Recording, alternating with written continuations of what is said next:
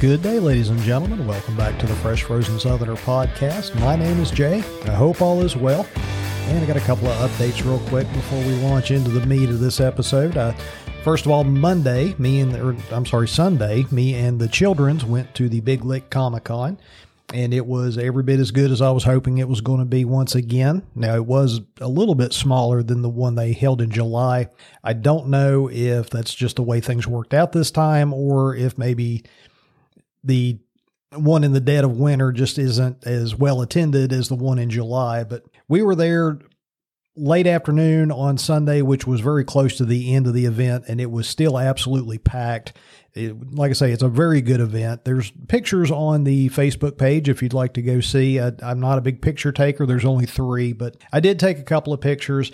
Uh, that is Lou Ferrigno in one of the photos. I didn't walk up to the booth and speak to him because the you know the celebrities they go to those things they're there to make money they're you know hoping you'll pay them 10 or 20 dollars for a photo or an autograph and I'm not going to pay money to take a picture with somebody. So I feel kind of bad walking up and taking up some of their time. So I just stood a little ways back and took a photo. Uh, the wrestler Matt Hardy was doing a Q&A while I was there and that was just kind of out in the open. So I stood and listened to a little bit of that, but a lot of good celebrity appearances. Uh, my daughter is a big fan of an anime. I can't remember which one it is, but one of the voice actors for that show was there. She was very excited about that. And there was a voice actor that had done a voice in uh, JoJo's Adventures. I forget the exact name of it, but my son is a big fan of that anime. So he was excited about that. Uh, we all had a blast. Like I say, they do those two times a year, it seems like. So if you have the opportunity, I realize a lot of my listeners are not in this vicinity and it's, I wouldn't recommend you book a flight to come here to see it, but you know, hey, if you want to, knock yourself out. But if you can get here, it's it's a really good event. It's a lot of fun, and I highly recommend it. And the other thing, it's not really so much as an update; it's just something that kind of interesting that happened. Uh, my wife had some business meetings in Orlando, Florida last week, and we drove down. Now we were going to fly. I had assumed that a flight to Orlando would be pretty common and pretty easy to get, but for whatever reason, there was not a flight available out of Roanoke when we needed to go. So, in order to fly, we were going to have to drive to Charlotte and then fly. Now, they tell you you have to be there like an hour and a half, two hours before your flight leaves to give yourself time to go to the ticketing counter, get through security, check your bags if you need to. So, we were going to have to leave a couple hours earlier than we would normally need to. And plus, if you're driving any kind of a distance, especially on the interstate, you have to give yourself some padding. You have to leave a little bit early you know, in case you hit traffic or you have car trouble or if you ate Taco Bell the night before and you got to stop at every bathroom along the way. And it's a three hour drive to Charlotte from where we are. So we were going to have to leave six hours before our flight. And then you add in the flight time down to Orlando and getting out of the airport and getting an Uber over to the hotel. And at that point, I was just like, why are we not driving? It's only 10 hours down to Orlando from here. Now, a lot of people probably a little daunted by a 10 hour car drive, but I have driven back and forth to Pennsylvania so much in the last decade of my life that a 10 hour drive just really doesn't seem like that big of a deal. So we drove down. Now, I didn't get to do any touristy stuff. My wife was in meetings the entire time we were there. Uh, we got to Orlando uh, Wednesday evening. She was in meetings all day long from like seven in the morning until about 10 o'clock at night, they all went out for a team building dinner or some crap like that. So, I mean, she was gone all day. I left the hotel two times the time we were there, once to get coffee and once to get a second cup of coffee and dinner. But I checked out the hotel room at noon and she had wrapped up her last meeting and we just got on the road and come back to Virginia. And on the drive back, I saw feral hogs. Now, for a lot of people, that's probably not that big of a deal. I had not been in that part of the South since well, the last time I was in Georgia and Florida, it was 1986 or 87. I mean, it's been 40 years since I've been in Florida. I've got in laws in Houston area, and they have told me that southern Texas is just absolutely eat up with feral hogs. Now, it's not the indigenous wild hogs, it's not the razorbacks. These are farm pigs that over the years have gotten away from their farm and they're able to survive in the wild. But we were driving back, and I don't remember if we were still in Florida or if we had just crossed into Georgia. But we passed, there was a group of four feral hogs browsing on the side of the interstate. And then about 10 miles up the road, I saw two more.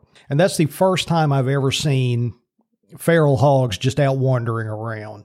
And I absolutely would love to be able to hunt feral hogs. I, I want to know what they taste like. Uh, if you ever have the opportunity to eat a farm raised pig, not something you buy at the store, but if you know somebody that's got a farm and they raise hogs, if you can get your hands on some of that meat, farm fresh pork is out of this world good. It does not, it's like you're eating a different animal. And I am dying to know what wild hog tastes like. Now, if they're just out there browsing and, and eating grass and acorns and stuff like a deer, it's probably going to be more gamey and they may not even be any good to eat. I don't know, but I would love to find out. I, I would love to be able to go hunt and kill one and see what wild hog tastes like. And I enjoy hunting, but I have never been a trophy hunter. I don't care about killing a buck with a big rack. I want meat that I can have for dinner. I only hunt animals that I'm interested in eating. I have no desire to kill a fox or a bear. Any of that stuff I'm not going to eat. You know, I hunt deer, I hunt turkey, rabbits, squirrels, stuff like that. Things that I'm going to eat is what I go after. And pork is, I mean, let's say a pig is the most delicious thing on this planet.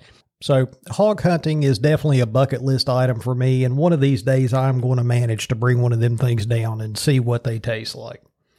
But enough about me. That's not what this episode is about. Um, today's episode is about somebody that everybody's familiar with, but I, I wonder how many people know that he actually existed.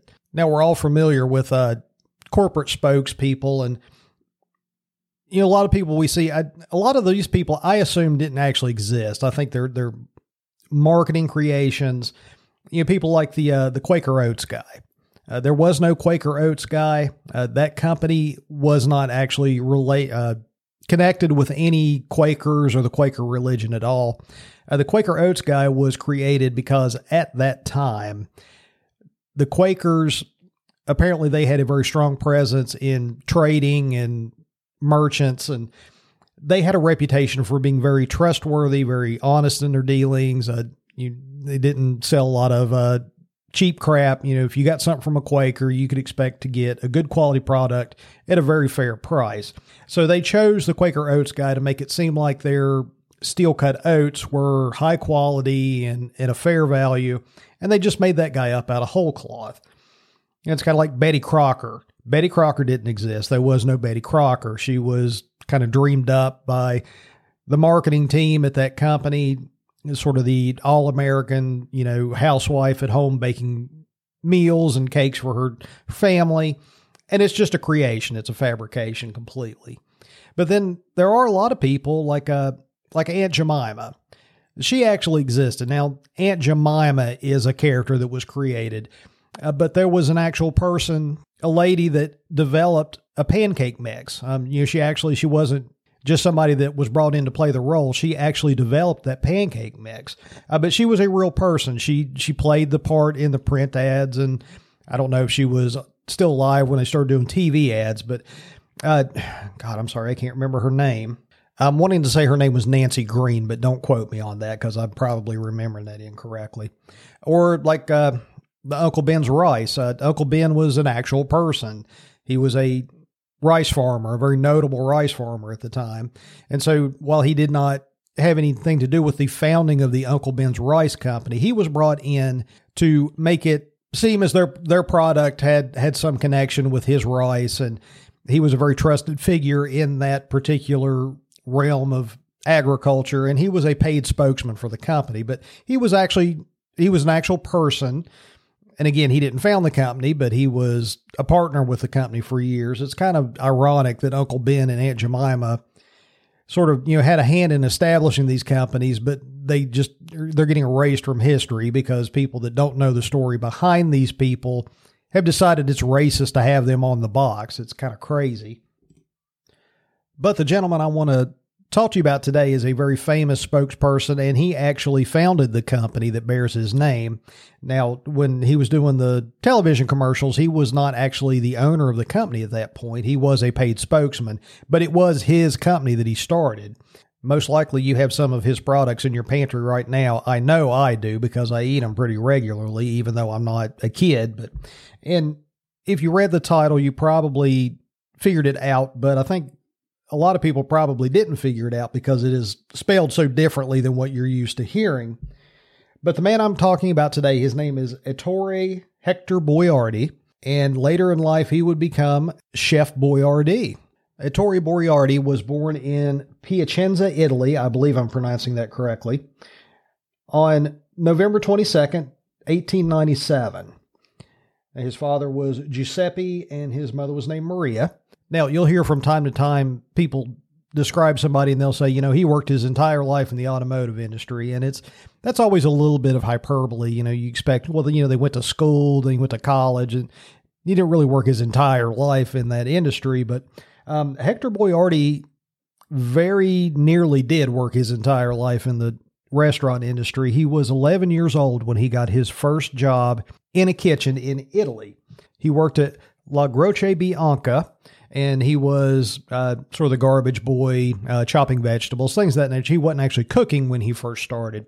But while he was there, he did work his way into assistant chef and he learned how to cook working at this restaurant. Now, a little later in life, he also worked in London and then he worked in Paris. And over the course of those years, he actually worked his way up to being a head chef, even though he was a very young man at that time. Now, in May of 1914, he did immigrate to New York City. His brother Paolo had immigrated a couple of years before him and was working at the Plaza Hotel in New York. And Hector's brother Paolo was able to get Hector a job working in the kitchen at the Plaza with him, and he very quickly worked his way up to being head chef of the Plaza Hotel restaurant. Now, while he was working at the Plaza, the restaurant earned a very good reputation under his guidance, uh, so much so that Woodrow Wilson actually asked Hector Boiardi to cater his wedding reception. And this is kind of ties him into Appalachia. Uh, Woodrow Wilson held his wedding reception at the Greenbrier Hotel in White Sulphur Springs, West Virginia. The Greenbrier Hotel is still there, it's still in operation. It is a huge old school, like for the super rich Victorian area era millionaires when they you know they'd come out of the city and they'd spend like a month at a place just to get out of the heat of the city in the summer and I mean it is immense. It's over 700 rooms. Uh, they have a PGA tournament there, I think. Uh, I think it's still going on, but they started doing that about uh, 10 years ago, I think. But it, like I say, it's still in operation. A very impressive facility. Like I say, it's old school money type of place. It, it's like stepping back in time when you walk in, into that place. But it's it's impressive. I've never stayed there. I've been to the grounds and walked through the hotel. There's also several documentaries that you can watch on YouTube and on the internet. Uh, the Greenbrier is the hotel in West Virginia that the government secretly built a fallout bunker underneath the hotel. Uh, and there's it's been decommissioned because its location got leaked and they decommissioned it. Uh, but you can actually go and take tours of the bunker. I've never gotten to do that. That would be very interesting. But uh, there's plenty of videos on the Greenbrier online if you'd like to see a little bit about it and, and learn about that bunker. There's plenty of stuff out there. But um, I had always heard that Chef Boyardee worked at the Greenbrier. The reading I did leading up to this episode, I never saw anything that said he was actually employed at the Greenbrier. Um, I thought that he had worked there. Everything I'm reading here kind of suggests that he, well, while he did cook at the Greenbrier, it was specifically for Woodrow Wilson's wedding reception. So, so I don't know that he was ever actually an employee, but he did go to the Greenbrier and and serve at least one meal there. Woodrow Wilson was so infatuated with his cooking that at the end of World War II, they did a big dinner at the White House, invited like 2,000 veterans of the war, um, and he asked Hector Boiardi to come and cater that event as well. So Woodrow Wilson was a big fan of his cooking. In 1924, Hector moved his family to Cleveland, Ohio, and opened his first restaurant. This is the first one he ever owned himself. He named it Il Giardino Italia, d'Italia, sorry, uh, which translates to Italian garden, very quickly became hugely popular in Cleveland. And Hector noticed uh, that a lot of his customers were asking for his recipes. You know, they wanted to be able to make this stuff at home.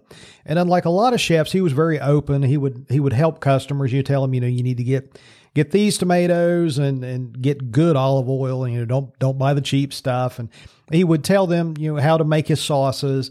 And he said, a lot of people kept complaining that you know I'm doing everything you say with the sauce, it just doesn't taste right. So he came up with the idea of making the sauce and bottling it, and he would sell it to his customers. They could come into the store and, and take a jar of the spaghetti sauce home or the or the marinara sauce, whatever they were looking for. And he said that a lot of people they were still saying, you know, it just doesn't taste right. So he's telling me you got to use semolina pasta. Any other kind of pasta is not going to taste right. It's not what you need to use. And so eventually he started making look like little take home meal kits. Uh, he had a packet of dried pasta, a bottle of his sauce. Uh, he would include Parmesan cheese, and then they could go home and add whatever meat they wanted to it. And it was sort of like a uh, pre made meal kit that they could just come in, grab a bag, and take home and cook. In 1927, Hector Boiardi was approached by a couple of his regular customers, Maurice and Ava Weiner. Now, the Weiners owned a local grocery store, and they were wanting Hector to let them sell his meal kits in their grocery store. Uh, Hector agreed. Uh, they again, they were extremely popular. They sold like crazy, and through Maurice and Ava's relationship with food distributors, Hector Boiardi was able to start marketing his meal kits across several states. And once again, everything was just hugely popular. You know, the depression had kicked in. Uh, these were very inexpensive meals to get. They were very filling. You could feed your whole family on this. It was, you know, half the price of a lot of other stuff. And these meal kits, they just sold like crazy. So much so, in fact, that in 1938, Hector Boiardi moved his operation to Milton, Pennsylvania, which Milton is about an hour and 15 minutes from where I lived just outside of Wilkes-Barre. I do not recall ever hearing that Chef Boyardee was located just down the road. Um, I've actually been through Milton. I didn't even see anything. Now, it may have been at night, and I wasn't there because of the Chef Boyardee food plant, but it seems like something like that. There'd be statues, signs, you know, Milton, Pennsylvania, home of Chef Boyardee. I didn't see any of that. Now, I wasn't looking for it. Maybe I drove past something, but it seems like that would be a little bit bigger deal than what it was but they chose to move to Milton, Pennsylvania to be closer to the tomato growers. They were using something like 20,000 tons of tomatoes every month at this point. Uh, they were also the largest importer of Parmesan cheese in the world. And they also, when they constructed the plant, they made it so that in the basement they could grow their own mushrooms. So that made it you know, much easier for them to produce their pasta sauces. And everything went great until World War II started. Now, pasta was not a rationed food item. So that really didn't affect the business per se, but a lot of the other ingredients that they were using to produce their sauces and, and their canned goods, a lot of that stuff was rationed. So their production started to slip a little bit. Uh, obviously, with everything going on, their sales went down a little bit. And Hector Boiardi was faced with the possibility that he was going to have to lay off some of his workers. His solution to get around that, because he absolutely did not want to lay off any of his employees, he he really took care of the employees of that company. He sort of felt person, personally responsible for them. But he managed to get a contract with the government to supply food and rations to the soldiers in World War II. Uh, just like over here in the States, you know, the food was a big hit. You know, I'm sure hot ravioli and in camp in in a frontline situation was probably very comforting, a little taste of home. Again, it, all his food was extremely popular with the soldiers over there. So much so that after the war was over, Hector Boiardi received the Gold Star Order of Excellence, which is one of the highest awards that a civilian can receive from the government. It was also around this time that he changed the name of the company. His name is spelled B O I A R D I, Boiardi. Now, apparently, that was a very uncommon name even back in the day. He said that even a lot of the salesmen for his company had trouble pronouncing the name. So, this was the time that he changed the spelling on all the packaging and the name of the company to what we're used to seeing as Boyardee. You know, he spelled it phonetically so that people would know how to say it. And that's where the name comes from. It's just a phonetic spelling of his last name that English speaking Americans could could read and not have to struggle to figure out what what in the world am I looking at here. But following the war, uh, Hector was getting close to 50 years old. You know, running the company was starting to tire him. There was some infighting among his family members about the direction of the company and how things needed to be run. And Hector Boiardi decided that he was going to sell the company. Now, he did eventually sell the company to American Home Foods. Uh, they purchased Chef Boyardee for $6 million, which I think in today's money would have been about 40 million.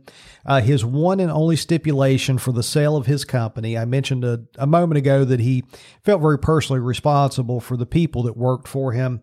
His one stipulation in order to sell the company to American Home Foods was that they were not allowed to fire or lay off any of his workers. They had to keep employing all the people that worked for him. Now, although he no longer owned the company, American Home Foods did use him in their marketing campaigns. They did a ton of print ads. You know, his face is still on the packaging that you get when you purchase his pizzas or or his canned products in the grocery store. And he did a lot of uh, television ads. Now, I'm old enough that I can remember seeing him in television commercials when I was a little kid. Uh, but he did uh, print and television ads for the company up until 1979. After the marketing campaigns ended and he stopped being a paid spokesman for the company, Hector Boiardi moved back to Ohio and he still worked on recipe development and, and new products. You know, he was still sort of involved with the company, but he was more, more or less retired by this point. Chef Boyardee passed away on June 21st, 1985, in Parma, Ohio. Now, canned food gets kind of a bad rap in this country, and there is a lot of it that's just not very good and it's cheap crap, but you know, there's a lot that's really good. And like I say, I've got cans of Chef Boyardee ravioli in my pantry right now.